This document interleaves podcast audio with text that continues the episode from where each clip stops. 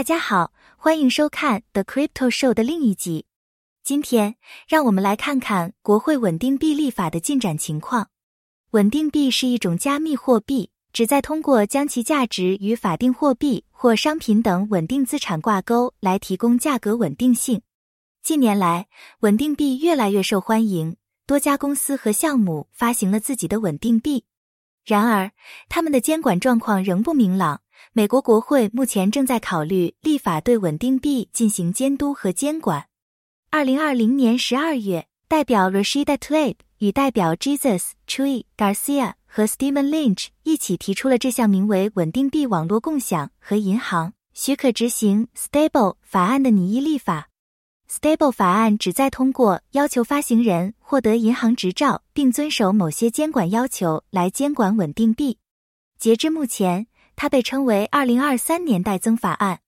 众议员斯蒂芬·林奇 d m 攻击了拟议的法律，声称最近的银行业危机凸显了将数字资产与传统金融分开的必要性。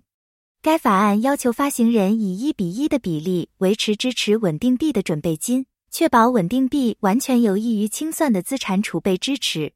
此外，稳定币发行人将需要获得银行执照。并接受联邦监管机构的定期检查，以确保遵守银行法。Stable 法案引起了不同的反应。加密行业的一些人认为它会扼杀创新，并施加不必要的监管。然而，其他人则认为需要对稳定币市场进行监督和监管。理由是，如果稳定币失败或与其基础资产脱节，金融稳定可能面临风险。该法案的批评者认为，它将限制稳定币发行者创新和开发新产品的能力，因为他们将受到严格的监管。此外，他们认为该法案将使小型企业和初创企业难以进入市场，因为他们无法满足监管要求。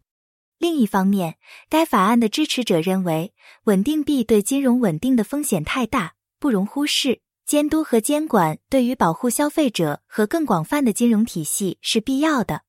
他们认为，该法案将有助于防止类似2018年 Tether 稳定币崩盘的事件重演，这引发了人们对稳定币市场稳定性的担忧。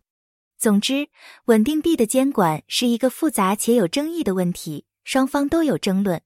一些人认为监管会扼杀创新，并限制市场准入。而另一些人则认为，监管对于保护消费者和金融体系是必要的。